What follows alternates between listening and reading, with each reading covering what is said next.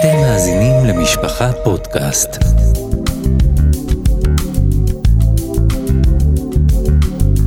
הכוח הפנימי, מדריך מעשי להתפתחות אישית עם הדוקטור עוז מרטין. ברוכים הבאים לפודקאסט הכוח הפנימי, כאן דוקטור עוז מרטין, אנחנו בפרק הרביעי, והפעם נעסוק בהווה. ובכן, ההווה היה אחד הדברים שתמיד הדהימו אותי. מכיוון שהעבר והעתיד כל כך קרובים זה לזה, הרי שההווה הוא בעצם חריץ דקיק, שככל שנעמיק ונראה אותו לאשורו, נראה שהוא דק מן הדק, הוא ממש מיקרונית הזמן. ועל מנת להגיע להרגשה של מנוחת הנפש, אז הרי שאנחנו חייבים להיות בתוך ההווה החמקמק הזה. כי שמה, בתוך ההווה החמקמק, שם נמצא את העצמי הפנימי שלנו. ולכן צריך ללמוד כמה וכמה דברים הקשורים להווה והקשורים למנוחת הנפש. הדבר הראשון הוא איך להתרכז ולהתמקד בהווה. והדבר הנוסף הוא איך להימנע עד כמה שאפשר ממחשבות מטרידות על העבר ומפחדים הקשורים לעתיד הקרוב והרחוק. אנחנו צריכים להבין ולהפנים כי בכל מצב שלא יהיה, אין לנו שליטה ואין לנו השפעה לא על העתיד ולא על העבר. הדבר היחידי שאנחנו יכולים להשפיע עליו הוא ההווה שלנו. כן, אותו חריץ חמקמק, חלקלק, שבקושי אפשר לראות אותו בין העבר לעתיד. כשאנחנו מחוברים לכאבים מן העבר ולפחדים מן העתיד, אנחנו גוזלים מעצמנו, ממש במו ידינו, את הכוח והבהירות הדרושים לטיפול בהווה. ויוצרים בלבול ועייפות, בלבול ועייפות שמקשים עלינו ומעצימים את מצוקתנו. אדם שמחובר לעצמי שלו, מסוגל לחוות מצב של התמקדות מודעת. זו התמקדות שמסלקת את הבלבול. לעומתו, אדם שאינו מרוכז באותו חריץ שנקרא הווה, שהוא לא מרוכז בו, והמחשבה שלו נעה ונדה בין העבר ובין העתיד, והוא מובל על ידי תגובות אימפולסיביות שמזיקות לו פעמים רבות, הוא נמצא בבעיה. שכן כתוצאה מכך שהוא לא מרוכז, הוא נמצא תמיד במצב של חוסר בהירות, ולעיתים קרובות גם במצוקה נפשית שגורמת לו קושי בקבלת החלטות נכונות. כל זה קורה מפני שבמקום להתמקד בהווה ובעצם להיות מחובר לעצמי שלו, אותו אדם מפעיל הרבה מנגנונים מיותרים. מנגנון של זיכרונות מהעבר, מנגנון הדחקה מפני כאבי העבר, ולצד זה גם מנגנונים של תכנונים לעתיד מלאי זיעה בכפות הידיים, ידיים קרות, דופק מהיר, מנגנוני הדחקה מפני חרדות העתיד ועוד דברים כאלה. כל אלו הם חיבורים לאני, לחיצוני, כלומר להגנות, ולא לעצמי ולא לאני הפנימי.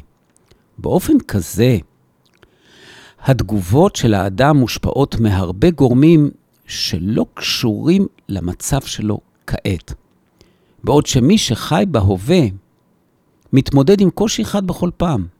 אדם שחי בו זמנית בעבר, בהווה ובעתיד, נדרש לשאת על כתפיו, נדרש לשאת על כתפיו משקל אינסופי בכל רגע נתון. אני ממש מרחם עליו. אין כל פלא בכך שהוא מותש במהירות ושהוא חש עומס חיים גדול, הרבה ממה שהוא יכול לשאת. המאמץ לסחוב את כל הדברים האלה על הכתפיים שלנו במעלה הר החיים, הוא כאב מיותר. יש דרך, יש דרך מעשית לגמרי, להקל בהרבה על המסע הכבד. וכאן אנחנו מתחברים למה שאמרנו בפרקים הקודמים. ככל שנהיה, ככל שנהיה יותר מודעים להבדל בין האני לעצמי, יהיה לנו קל יותר לגלות את הכוח הפנימי האמיתי שלנו. האני החיצוני שלנו אמנם טעון בעוצמה של העצמי שלי, אבל הוא עדיין לא העצמי הענקי והאמיתי שלנו, אלא כמו שהסברתי מקודם, האני תלוי בגורמים רבים אחרים, והוא נשען עליהם לצורך הזהות. לעומת זאת, העצמי, האני הפנימי, הוא קיים ללא שום תנאי. הוא לא מותנה בשום הישגים, נכסים או כישרונות, ובכלל לא משנה מה יש לך, ולא משנה לאן תגיע. וזה החופש לא להיות, וזה העצמי המופלא. החופש לא להיות מצליח, לא להיות חכם, לא להיות עשיר, לא להיכנס לשום הגדרה או משבצת, אלא פשוט לפעול בהתאם לרצון האמיתי ולשליחות שלי בעולם. החופש הזה מושג ככל שאנחנו מחוברים יותר לעצמי. וזו החירות מעבדות לאני החברתי. ופשוט להיות עצמי, נקודה. כל אחד מאיתנו רוצה שיקבלו אותו, ורוצה שיאהבו אותו בלי כל תנאי. אבל איך יכולים אנשים שסביבנו לאהוב אותנו ללא תנאי, אם אנחנו בעצמנו, אם אנחנו בעצמנו לא מכירים בכלל במהות הפנימית הבלתי מותנית הזאת, ולא נותנים לה ביטוי? ברוב המפגשים שלנו עם הזולת, אם נודה על האמת, אנחנו לא עצמנו, אלא אנחנו אנו. אנחנו עסוקים בהגנות.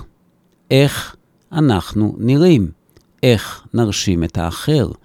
מה חושבים עלינו? מה ערכנו בהשוואה לזולתנו? מה ערך התוצאות שהשגנו? ההגנות הללו, שמפותחים כל כך בחברה המערבית, גורמים להקטנת האני הפנימי, העצמי שדיברתי עליו, ולעיתים גורמות לנו להתבייש בו, ולא לחיות על פי האמת הפנימית שלנו. בגלל חוקים דמיוניים שנדמה לנו שהם נכונים, בגלל הרגלים מחשבתיים ואשליות שהטביע בנו החברה והתקשורת, אנחנו מתנהגים בצורה חיצונית ולא נכונה. ובגלל שקרים שונים שאנחנו משקרים לעצמנו למטרת רווחים מדומים, שאנחנו מאוד רוצים אותם, אנחנו מאבדים את השלווה הפנימית, ואנחנו חשים כי החיים מורכבים וקשים יתר על המידה. וכאשר אדם מגלה לעצמו את עצמו, הוא מבין שהוא לא אדם ששווה בזכות ההישגים שלו, אלא שהוא שווה מעצם קיומו. אתה שווה כי אתה קיים. אתה שווה כי יש לך את הזכות הבלתי מותנית להיות קיים. כשאתה כעת בעצמך, בהווה, אתה שווה, נקודה.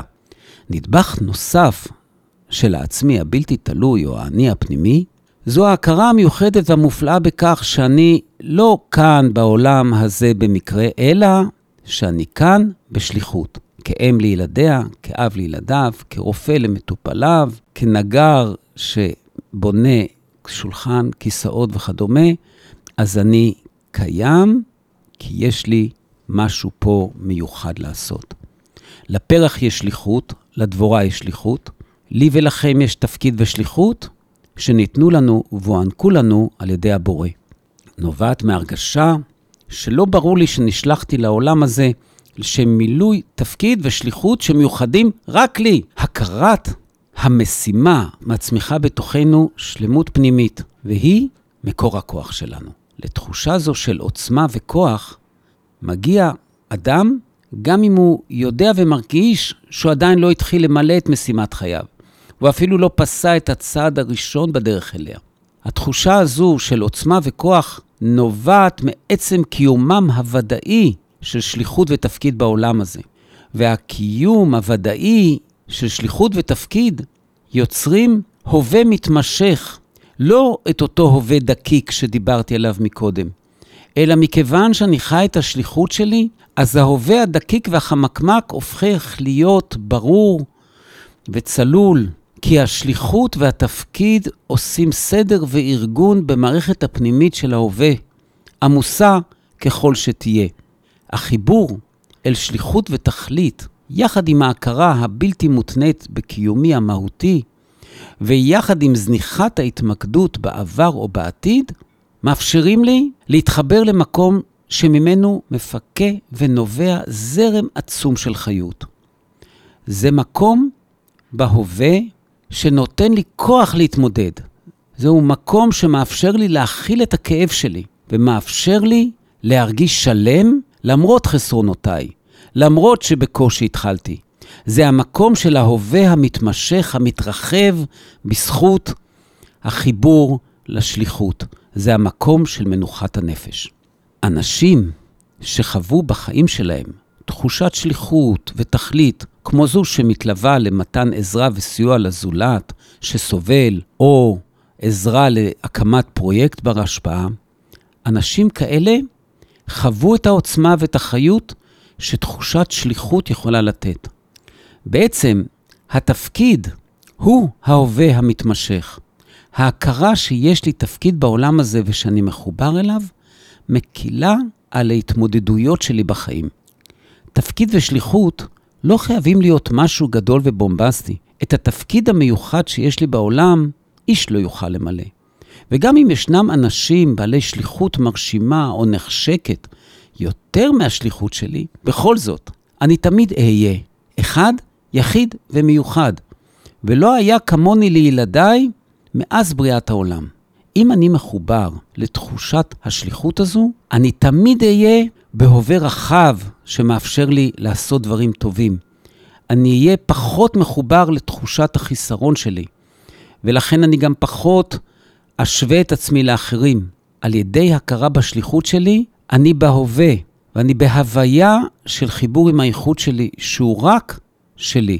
ואני מבין כי הדברים שאני עושה הם בעלי ערך בפני עצמם, בלי קשר ובלי השוואה לאחרים. דיברתי על כך פעם עם אדם חולה והוא כעס עליי, איך אתה יכול לדבר איתי, כך הוא אמר לי, על שליחות שאני שוכב כאן במיטה ולא מסוגל לעשות שום דבר. נשמתי עמוק והמשכנו את השיחה, ומהר מאוד נוכחנו ביחד לראות שהוא טועה. גם כאשר אדם סובל ממחלה או כל צרה אחרת, ברגע שהוא מבין שהוא נמצא באיזשהו מצב בהווה, שאם הוא מתחבר למסר שמכוון אליו ולמסר שהוא עתיד לתת לעולם, הרי שהוא ממלא תפקיד חשוב, ובכך בעצם הוא עושה הרבה. רק מתוך ההבנה הזאת של התפקיד והמשמעות, אפשר להתמודד עם ניסיונות קשים מתוך מצב של גדלות נפש. ומתוך כך גם להגיע למצב של מנוחת הנפש. הרבה יותר קל לעבור את הסבל הזה מאשר לעבור את אותו ניסיון בהרגשה שאתה מוטל בודד, ללא משמעות, לתוך מצב של כאב וסבל, ובלי יד משמיים המלווה אותך. הבלבול מתחיל כאשר אני פועל בהווה מתוך הישרדות, ולא מבין שיש לי בחירה ותפקיד בעל משמעות. אם אני עובד קשה עבור פרנסת ביתי ואני מרגיש שזו שליחות, חיי ייראו אחרת לגמרי מאשר חיים של אדם שעובד מתוך חוסר ברירה ומתוך צורך לשרוד. אמר לי גבר פעם, הוא היה בן 35, הוא אומר לי ככה, תשמע, בשבוע שעבר היה לי נס פורים פרטי משלי. מה קרה? שאלתי אותו. הצלחתי סוף סוף להפנים את ההרגשה שהחיים זה לא אוסף של מבחנים לחיים או למוות, אלא אוסף של התנסויות. ואתה יודע מה? השינוי הזה הוא מהותי בשבילי. ופעם ראשונה שאני עושה דברים מתוך הנאה, בלי לחץ, ולי יש לי יותר כוח לעשות את מה שאני אוהב לעשות. להגיע לתובנה הזאת מבוססת על הדיבור שלי וחיבור שלי עם העצמי הבלתי תלוי, ועל זה שאני מזהה שיש לפעולות שלי כיוון ומשמעות. אנחנו אחראים למשמעות של החיים שלנו. אנחנו אחראים למנוחת הנפש שלנו. אף אחד זולתנו לא יעניק לנו את זה. פשוט אנשים עסוקים מדי בטיפול בכאבים מן העבר ובחרדות, ובחרדות מהעתיד. כאשר אני יודע ומבין מי אני ולאן אני הולך, אני מגדיל את ההווה שלי, הוא מפסיק להיות חריץ. הוא הופך במעין ניתוח פלאי להיות משטח עבודה רגשי, רוחני, חברתי, תרבותי, שאין לו גבול ואין לו סוף. ההווה הופך להיות רחב, כי אני מעניק משמעות גדולה לחיי, וכאשר אני מעניק לחיי משמעות רוחנית, אני מרוויח כוח, כוח בהווה, לפעול מתוך אי-הוודאות של העולם הסוער. ובנוסף, אני מוסיף לעולם כולו מתנה גדולה. אני מוסיף לעולם כולו משמעות רוחנית.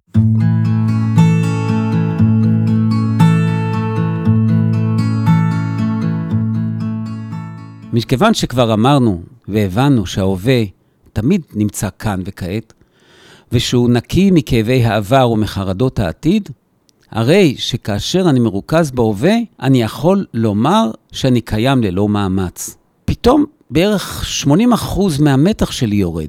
אם אני מפתח את היכולת להיות אדם בריכוז מלא וממוקד, יש לי סיכוי להגיע לשלווה.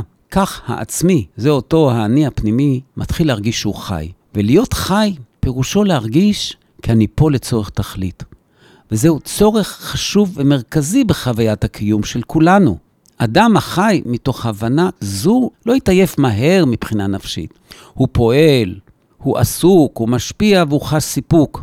וכאשר האדם מאושר, גם הגוף חזק ובעל כוח רב יותר. ולכן יכול להיות שהוא יישן עייף, אבל זאת עייפות טובה, טובה שנת העמל. הספק הוא מקום חשוך וחסר תקווה. הוא מקום מעייף ומתיש. לעומת זאת, רגש של סיפוק נראה הרבה יותר מואר ומלא עוצמה וכוח. וכך בעצם, כאשר אנחנו מכניסים לתוך הספק את ההרגשה שבאמת לא אנחנו מנהלים את העולם. כאשר אנחנו קולטים שיש יד מכוונת המתווה את המסלול, את מסלול התנהלות הדברים, ואנחנו בעלי תפקיד חשוב בתוכ... בתוכנית שיצר עבור העולם כולו, אנחנו מכניסים אמונה למערכת שלנו, ובכך מביאים את עצמנו למקום של שמחה וסיפוק. כל מה שעשינו בעצם הוא שהכנסנו לתוך הספק את האותיות י' וו'. והמבין יבין. חוויה של קיום חי וממשי בהווה, מתוך שליחות ואמונה בחשיבות התפקיד שלנו בעולם, היא חוויה שיש בה סיפוק. היא חוויה שמובילה אותנו למצב של כוח פנימי ומנוחת הנפש. למה כמהה הנפש שלנו בתוך הריצה האינסופית בעולם מלא פרטים, שינויים, תביעות וגירויים? הנפש היא נחשפת למשהו שהוא לא רק מנוחת הגוף, ולא רק הפחתת מחשבה או בידור שהוא פיזור הנפש. הנפש כמהה למצב נפשי שקט, שמלווה בתהליך של ריכוז ומיקוד. ריכוז המחשבה הנכון הוא המצב שבו מתקיימים שלושה תנאים.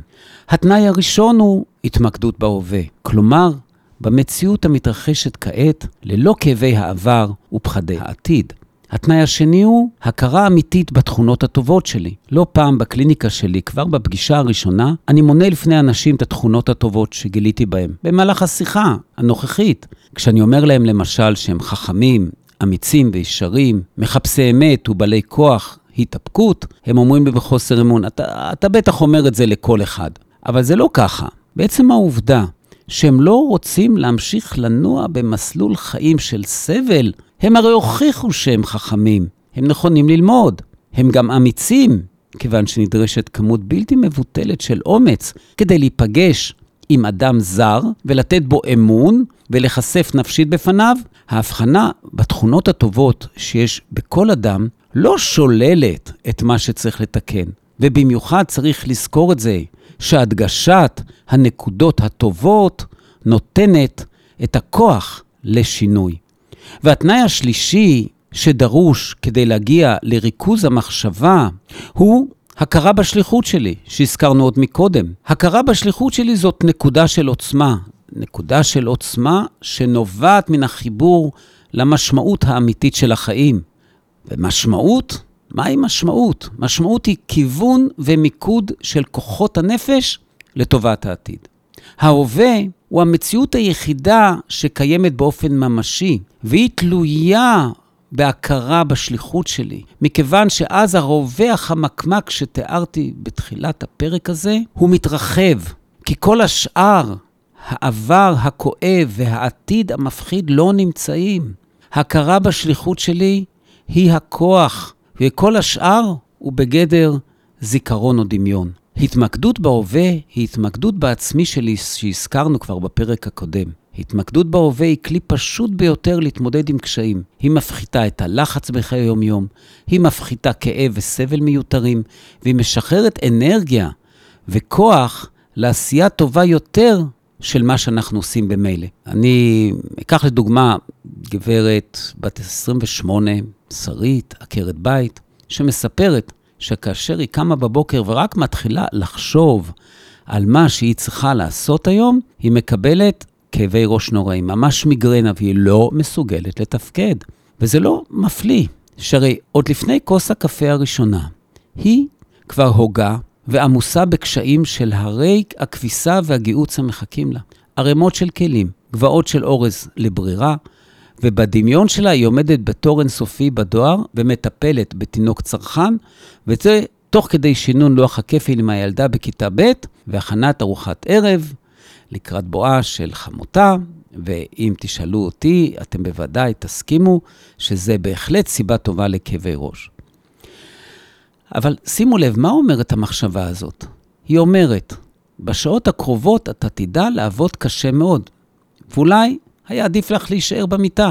אבל זו, זו רק מחשבה, זאת לא מציאות. מחקרים העלו כי כאשר אדם מהרהר בחוויה שגורמת לו עונג או שגורמת לו סבל, מתעוררים במוח שלו אותם אזורים, אותם אזורים בדיוק, המתעוררים כאשר הוא באמת, במציאות, חווה עונג או סבל. להפך, פעמים רבות נגלה שטעמה של הגלידה בדמיוננו היה ערב יותר מטעמה של הגלידה אותה אכלנו בסופו של דבר. אותו דבר בעצם מתרחש גם בכיוון ההפוך. כאשר שרית חושבת על כל המטלות והמשימות הבלתי נעימות שהיא עתידה לעבור, המוח שלה מגיב, כאילו היא חווה את הסבל הזה כבר עכשיו. ואין כל פלא שהוא מגיב בתחושת מצוקה.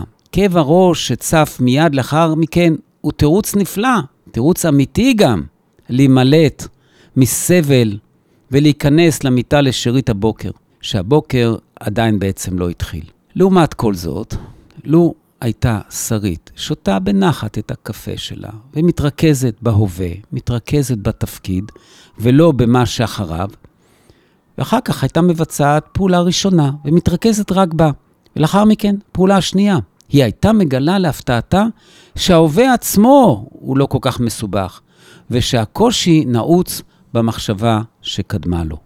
אתם יודעים, לפני כמה שנים פורסם מאמר שהוכיח שככל שאנשים חושבים שהם עומדים לעבור סבל גדול יותר, כך הם מגיבים בעוצמה רבה יותר לגירוי מכאיב. בעוד שאנשים שלא התכוונו רגשית מראש לסבל העתידי, ולא דמיינו ועסקו במחשבות אודותיו, הם עברו את החוויה השלילית בצורה קלה יותר. המחשבה על קשיי העתיד היא הרבה יותר בעייתית ומלחיצה מהתמודדות עם הקשיים כאשר העתיד עצמו מגיע והופך להווה. הבעיה היחידה היא שאם מקבלים את העתיד בחיל אימה ורעדה, זו מעין נבואה שמגשימה את עצמה. והעתיד הצפוי לנו אכן יהיה קשה. הדרך להצליח בכל משימה מאיימת היא לחלק אותה לחלקים הקטנים ביותר, הדקיקים ביותר, ולהתמודד עם כל חלק בפני עצמו. ההתמקדות בהווה היא הפתרון הפשוט ביותר לבעיה. שהלא אם כל חלק דקיק בפני עצמו, הרי אני מסוגל להתמודד. אנשים שעשו דברים גדולים וחשובים בכל תחום שהוא, היו מאוד ממוקדים במה שהם עשו בהווה של אותו עת. אנשים אלו גם הכירו היטב את התכונות שלהם וראו את ההווה כפי שהוא, ללא העתיד המעורפל וללא העבר הלא מוצלח. ההמלצה שלי, אם כך, היא פשוטה בתכלית. קחו משימה כלשהי, חלקו אותה לארבעה-חמישה חלקים, ותעשו כל חלק לחוד. אם למשל רציתם לנקות את השולחן מכל ההתחייבויות ולשלם את החשבונות שהצטברו, ואתם דוחים את הטיפול בעניין ומתחילים לקבל מכתבי אזהרה מקושטים בצבע אדום, הרי שלדעתי תוכלו להתחיל להתמודד עם העניין על ידי כך שבשלב הראשון רק תאספו לחבילה אחת גדולה את כל החיובים השונים שקיבלתם. בשלב השני, רק תרשמו צ'ק לכל חשבון, או תכניסו את הסכום המדויק לכל חיוב לשקית ותצמידו אותה לחשבון המתאים. בשלב השלישי, תכניסו את כל האוסף המרשים הזה לתיק. בשלב הרביעי, כשהכול כבר ארוז ומוכן, פשוט תיכנסו לסליף הדואר. והשלב החמישי הוא הכי קשה, והוא להמתין בתור בדואר. אבל גם זה חולף אם מזמינים את התור מראש. הזכרנו כבר בפרקים הקודמים שיש לנו זהות חיצונית ושיש לנו מהות פנימית. בעולם המודרני, בן אדם נמדד לפי העשייה שלו, וקל לגלות את זה אם בוחנים את שתי השאלות הראשונות שאנחנו שואלים אדם בפגישה הראשונה שלנו איתו. על פי הרוב, השאלה הראשונה תהיה איך קוראים לך, והשאלה השנייה תהיה מה אתה עושה. וזהו, זה החיים שלנו בעשייה המודרנית. העשייה המודרנית הפכה בעצם לאובססיה מסוכנת. ממש מחלה שהיא התבססה על התפיסה שאם אתה עושה, אתה שווה, ואם אתה לא עושה, אתה לא שווה. בעולם המודרני אדם נמדד לפי התוצרים שהוא מצליח להפיק. תוצרים שמתבטאים פעמים רבות בגובה המשכורת שלו, או בסממנים חיצוניים אחרים של כבוד ומעמד חברתי. והגרוע מכל הוא שלא רק החברה מעריכה אותנו לפי האומדן הזה, אלא מסוכן הרבה יותר, שגם אנחנו תופסים את עצמנו כשווים או כלא שווים לפי אומדנים של עשייה כמותית. כתוצאה ישירה מהתפיסה הזו שהולכת ומתחזקת בחברה, הפרט נהיה עצוב יותר. אני נהיה עצוב יותר. אני נהיה רחוק יותר מן האני הפנימי שלי. הלגיטימציה לחיות בפשטות הולכת ומצטמצמת. והאדם, שזה אני ואתה ואת, האדם חייב למהר ולהשיג תוצאות מיידיות ונראות לעין כדי לשמור את הזהות המצליחה שהצלחנו להרכיב על עצמנו כחזות מגינה. האם אני אומר שאסור לשאוף ולהצליח? בכלל לא. אבל כשרוצים לצלוח קושי, רוצים לחצות נהר, הדרך הנכונה לעשות את זה היא מתוך הערכה של הנושא שאנחנו רוצים לממש, של הקושי השווה של הנושא הזה ושל ערך העצמי שלי. וגם מתוך רצון אמיתי, מתוך הכרת ערך המעשה שלי. עשייה כזו שונה מעשייה שנולדת מתוך הצורך להצדיק את קיומי, להוכיח שאני שווה או לצבור רכוש. אחד החברים שלי, רופא פלסטיקאי, שהכרתי עוד בבית ספר לרפואה, פגשתי אותו באיזושהי פגישה של כנס רפואי מהודר, והתיישבתי לידו בסעודה שנותנים לאחר ההרצאה, והתחלנו לדבר כמו שעושים מכרים ותיקים שנפגשים אחרי זמן כל כך רב. ושוב, שאלתי אותו, מה שלומך ומה אתה עושה כעת? הוא משך כתפיים ואמר, אתה יודע איך זה, איך זה אצלנו בעולם הרפואה. אני בבית החולים, ואני חי תחת לחץ גדול מאוד, כי אני חייב להגיע לדרגת מרצה בכיר. אחרת אני אאבד את המשרה שלי. אני שואל אותו, תגיד, אתה מתכוון שאתה מתנהל על פי המשפט פרסם או תיעלם? שזה, אומר לכם שזה בעצם המשפט המרכזי של מסלול ההתקדמות של הרופאים. התשובה שלו נמשכה לאורך שלוש מנות מפוארות, והיא כללה כל מה שאדם שחי במתח ובתחיית הפגישה עם עצמו יכול לספר לחבר מן העבר, לחבר שמכיר את הבסיס המפעיל את רוב הרופאים בבתי החולים האוניברסיטאיים בארץ ובעולם. אתה יודע, הוא אמר לי, אין לי יום, אין לי לילה. פרסמתי עד היום 12 פרסומים, וזה ממש לא מספיק. מנהל המחלקה לא ימליץ עליי לוועדה אם אני לא אכתוב לפחות שמונה מאמרים תוך שנה. הבעיה היא שאין לי מספיק מאמרים בעיתונים יוקרתיים, וזה הסוף שלי. אני ממש אדרדר, הרי אני אופה פלסטיקאי, איפה אני אעבוד? והאמת היא, בינינו, שאני לא חוקר רציני. לא שאני לא אוהב לחקור, אבל אין לי זמן, אין לי זמן למחקר רציני, גם אין לי כסף. התבוננתי בו, בחבר הזה, שהיה רק עשור קודם לכן איש חזק, שרירי, נדמה לי שהוא אפילו היה ראש קבוצת הכדורסל של נבחרת בית הספר לרפואה, ותאמינו לי, נמוך יותר, עייף יותר, שפוף יותר. כך הוא היה נראה בעיניי. אין לי זמן להיות באמת בן אדם עם החולים המאושפזים, הוא אומר לי, אני עייף מהתורנויות, מהכוננויות, ואני לא רואה את אשתי ולא רואה את הילדים שלי. ההורים שלי מזדקנים ואין לי זמן אליהם. לא קראתי ספר טוב כבר שנה. אני משמין, יש לי לחץ דם גבוה. אבל אלו החיים, הוא אומר לי, אתה יודע, אין מה לעשות, ככה זה. באמת זאת השאלה, האם אלה באמת החיים? האם אין באמת מה לעשות? בניגוד לאותו חבר פלסטיקאי ותיק, יש אנשים אחרים שמתנהגים אחרת, שהם נעצרים באמצע התהליך ושואלים, מה אני עושה? הרי אני לא אכיל לנצח. האם זו הדרך בה אני רוצה להעביר את שארית חיי? אומר לכם בכנות, אני לא הייתי רוצה לעשות את הדברים שהוא עושה. לא הייתי רוצה להעביר את שארית חיי בתחושות הללו. אלו שהם לא אמיצים מספיק כדי להציג בפני עצמם את השאלה הזאת, הם אלו שממשיכים עד זקנה ושיבה עם הזהות החיצונית שיצרו לעצמם בצעירותם, והם משוכנעים כי הזהות והעצמי שלהם זה אותו דבר, זה היינו הך. הרבה פעמים כששואלים מישהו מי אתה, מקבלים תשובה שמתבססת על העשייה החיצונית של אותו אדם. אני בעל מפעל, אני מנהל, אני עורך דין, אני רופא, אני סוכן ביטוח, אני איש מכירות, אני מנהל מוסד חינוכי גדול, כל מיני כאלה. טוב, זאת זהות של העשייה בלבד. היא לא מעידה בהכרח על המהות הפנימית שלנו. אפילו פילוסוף גדול יכול להיות אדם גס והמוני כאשר הוא לא ניצב על הקתדרה שלו. ואילו פועל בצווארון כחול, שחור, אדום או ירוק, יכול להיות אדם עדין, רוחני ונאצל מאוד. כשאנחנו מנסים להבין את התהליך שיאפשר לנו לעזור, אנחנו מבינים שאין לנו דרך אחרת אלא להתמקד בהווה ככלי למנוחת הנפש. וכאן יש עוד עניין, עוד כלי למנוחת הנפש, וזאת השבת.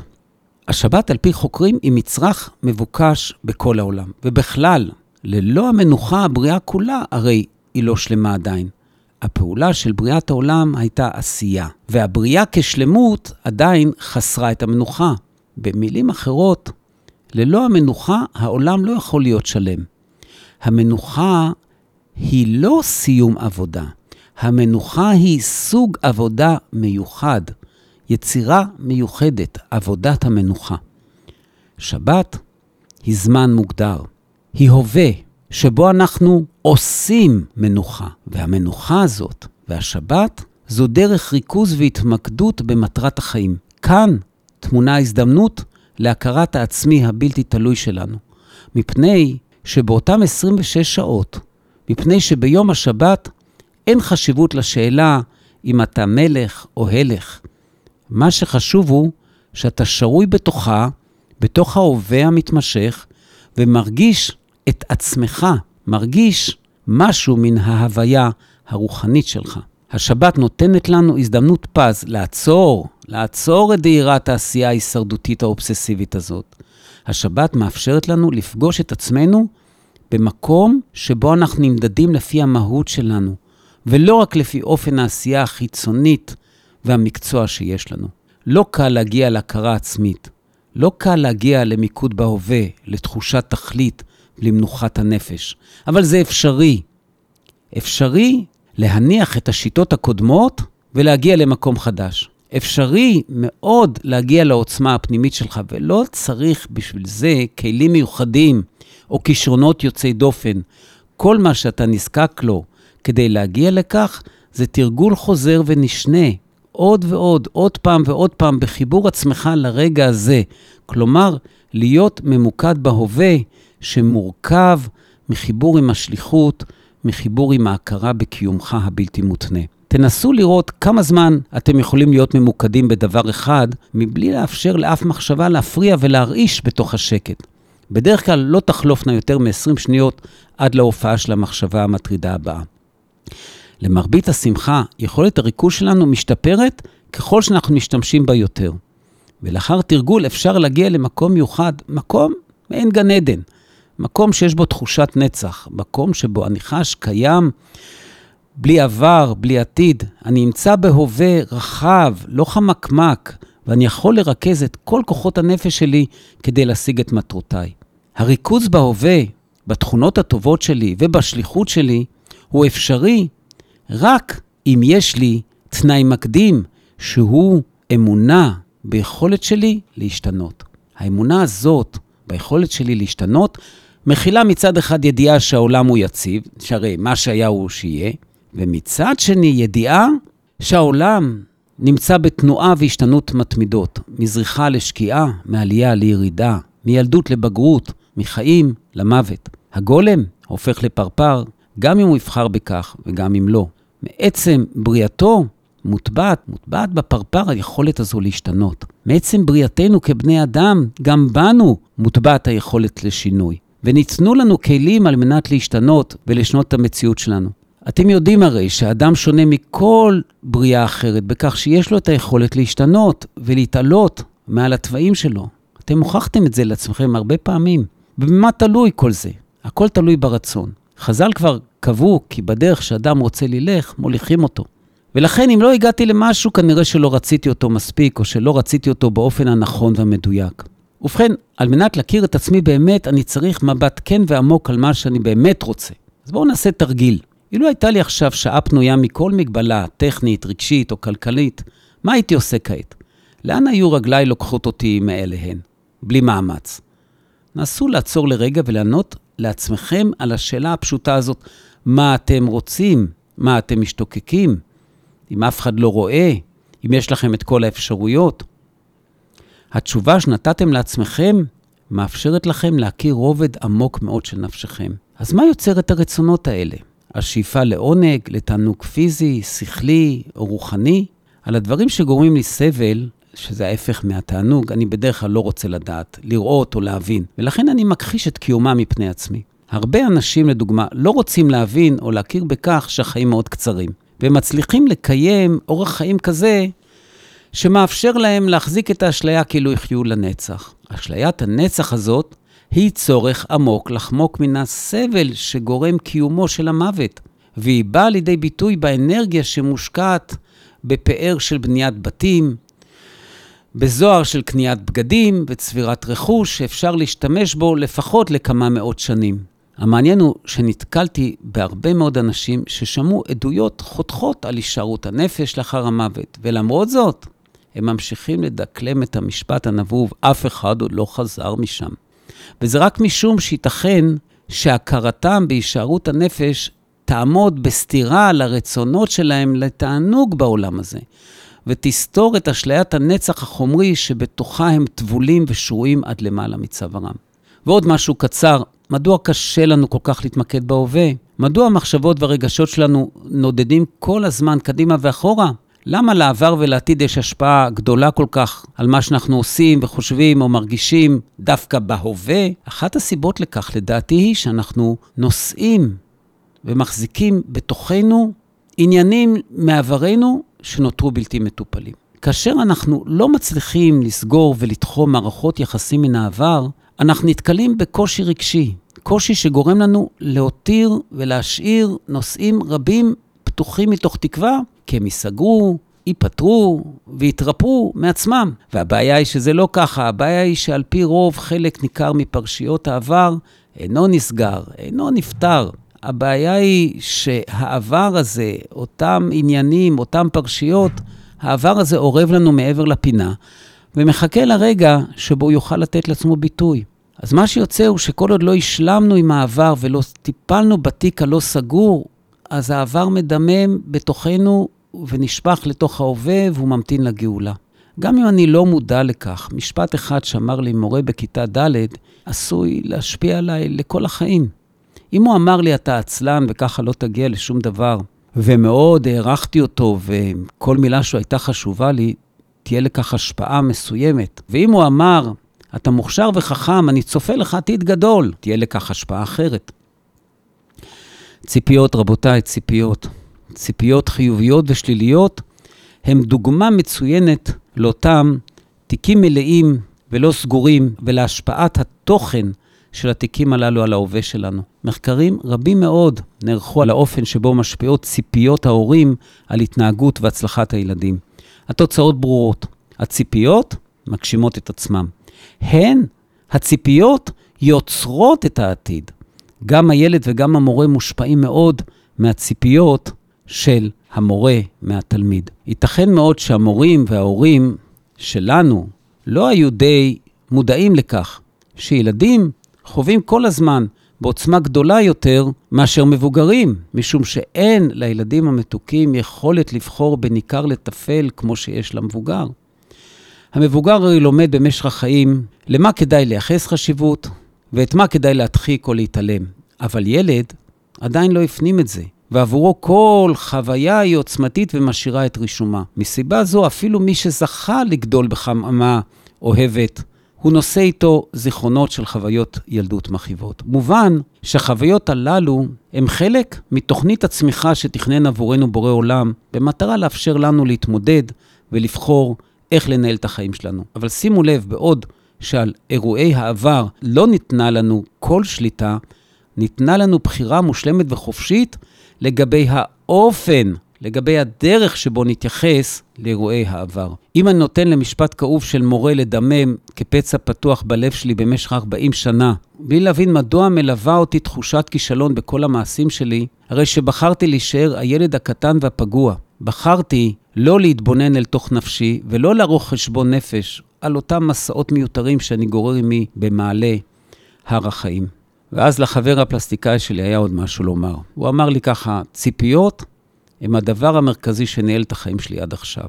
כשאומרים לך מגיל אפס, כפי שאתה פועל כעת, זה לא טוב ולא מספק, ומשדרים לך שרק אם תמלא את הציפיות, רק אם תמלא את הציפיות נאהב אותך, אז מה שקורה הוא שאתה נאבק כל הזמן באפשרות שמה שיתברר הוא שאתה באמת לא טוב, לא שווה. כל מבחן הוא קרב, וכל המציאות היא מבחן גדול שמאיים לגלות שאני, למרות שאני פלסטיקאי בכיר ומאוד מוצלח ועשיתי דברים חשובים, שאכן אני לא בסדר ולא ראוי להיות חבר במועדון היוקרה, שהוא בסך הכל מקום עבודה.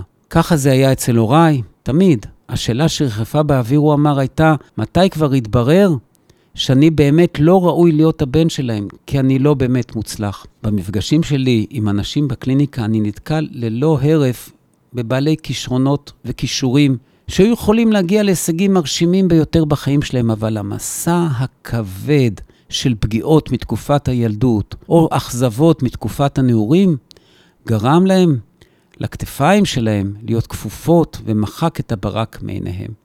מדוע אישה כבודה בת 50, מנהלת בית ספר, צריכה לגרור איתה לאורך כל הדרך חוסר אמון בבני אדם בגלל עלבון, חמור ככל שיהיה, בגלל עלבון שחברה העליבה אותה בגיל 12. למה היא נותנת לעלבון הזה להשחית את איכות הקשר שלה עם הזולת? בני אדם רבים, מוכשרים ובעלי יכולות מבזבזים, ממש מבזבזים את היכולת הנפלאה שיש להם, ולא מכירים במעלות שלהם. אירועים אלו הם חסרי חשיבות גם בעיני אותם אנשים עצמם הסובלים. עובדה היא שכאשר אני מנסה לשחזר איתם את אותו אירוע פוגע או משפיל, אני מגלה כי אפילו הם עצמם לא זוכרים במדויק את פרטי האירוע שגרם להם לשאת על ליבם רגש כה שלילי במשך שנים רבות כל כך. סגירה נכונה של פרשיות מן העבר היא חיונית, והיא הכרחית עבור חיים מלאים ומאוזנים, שיש בהם הווה, שיש בהם מנוחת נפש, יחסים בלתי פתורים, שנשארו פתוחים מן העבר, מעוררים בנו בכל עת, בכל הווה שיש לנו, ובמיוחד בצמתים של החיים, צמתים מורכבים, את התחושה שאין סיכוי לכבוש את היד. לתחושה הזו בדרך כלל מצורפת תחושה נוספת. אני לא שווה, לא אהוב, לא רצוי, אני ממש מיותר. טוב, אז uh, נראה לי שאתם מודעים לכך שסגירת נושאים מן העבר היא דבר uh, רצוי, ברור, ומועיל, אבל אולי אתם לא מאמינים כי סגירת נושאים היא בכלל אפשרית. ייתכן שאפילו יש לכם אה, ניסיון שמגבה את הדעה הזאת, ניסיון אישי, שכבר ניסיתם, בלי הצלחה, לרפא פצעי ילדות, פצעי ילדות כואבים. והכישלון הזה נתן לכם את התחושה שהדבר הוא בלתי אפשרי.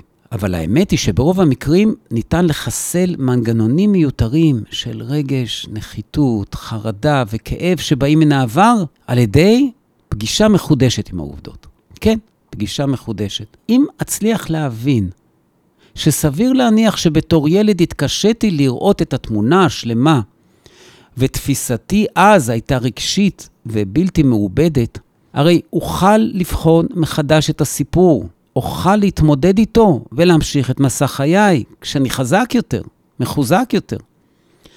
אנחנו צריכים לזכור כי למרות שבעבר הייתי ילד בעל יכולת מוגבלת, היום אני אדם בוגר, אדם בוגר שמסוגל לקחת אחריות על המחשבות והרגשות שלי, בלי לתת לילד שבי לשלוט עליי ללא הבחנה. שימו לב, הרי אין כל סיבה הגיונית לכך שאני אמשיך לגרור את עומס רגשותיו של הילד שבי לאורך כל חיי הבוגרים ולעצב אותם בהשראתם הלא נעימה.